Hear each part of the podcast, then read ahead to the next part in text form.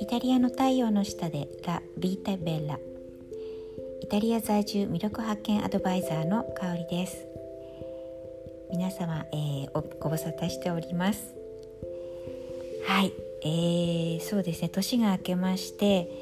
少し、えー、ちょっと間が空いてしまったのですけれども、えー、私はですね現在、えー、ドバイに来ておりますであのー、まあ先日、えー、エキスポにも行ってきたんですけれども、まあ、そこでもちょっと感じたことがあったので、えーまあ、それをテーマにしようと思って今日、え、音声をとっております。で、まあ、テーマなんですけれども、え、柔軟性の大切さというテーマで今日はお話ししたいと思います。あの、今イタリアで、まあ、私は生活してるわけなんですけれどもあの日本ってすごくいろんなことが、まあ、時間通りに進んだり、うん、世界と比べるとすごくいろんなことがきちっとしているというかあのそれはすごく素晴らしいことで誇れることだと思ってるんですけれどもあの、まあ、海外で生活していてすごく思うのがその日本人は上から言われたこと決まりとか指示されたことを守るのがすごく、えー、素晴らしく、えー、完璧にできるんだけれどもあのそこから外れることが苦手だってすごく思うんですね。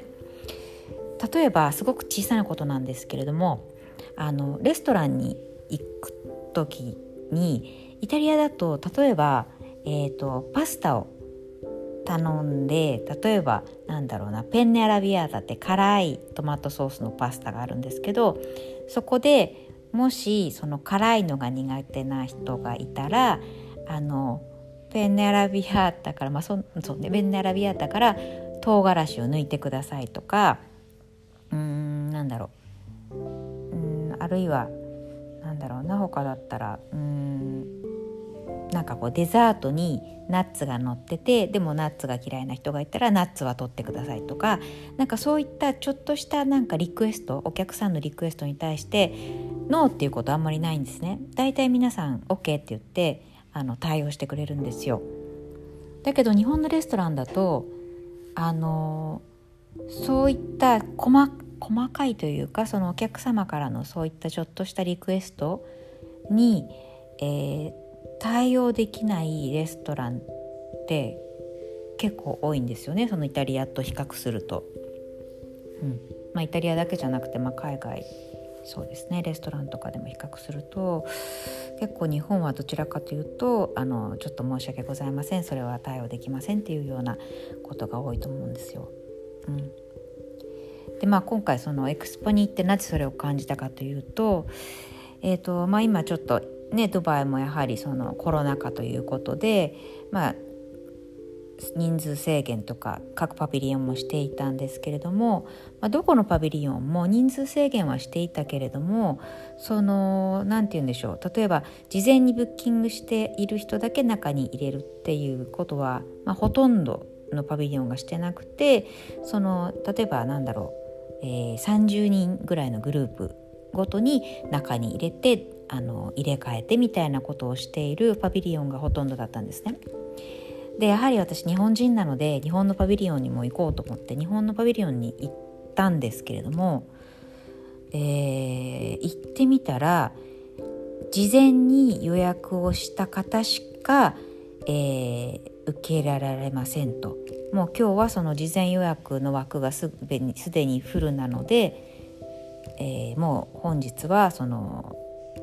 当日来た方は入れませんっていうことで入れなかったんですよ。でそれをやってたのって私が、えーまあ、1日回った中でも日本のパビリオンだけだったんですね。うん、もしかしたら全部のパビリオン回ったら日本と同じようなことをやってるところがあったかもしれませんけれどもでも少なくとも私が回った、えー、パビリオンではなかったんですよ。うん、そうだからすごくあの日本のことが好きで日本を知りたいと思って来てくれた方が絶対その日にいたはずなのに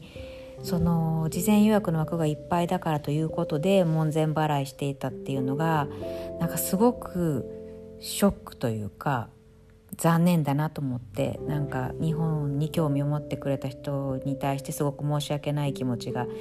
うん、なんか私も日本人だったのであったんですよね。うん、だからもっとこう柔軟性を持ってもちろんそのコロナ禍なので十分ケアをしてだけれども、えーまあ、他の国のパビリオンのように例えば15人ごとグループで入れて入れ替え制にするとか何かしらそういう対応ができなかったのかなっていう、うん、そういう柔軟性なかったのかなっていうふうにちょっと感じたので今日はこれをテーマに音声をとってみました。はいそうですね、うん、なんか人生において全てにおいて柔軟性ってすごく大事だなって思うのではい皆様どう思うでしょうか、はい、何かご意見とかもし、えー、あったらえー、プロフィールの、えー、LINE のリンクがあります。こちらの方にぜひ、えー、コメントあるいは今後こういうお話ししてほしいなっていうことがあればそちらもぜひ、え LINE の方から、コメントしてくれたら嬉しいです。はいそれでは良い一日を。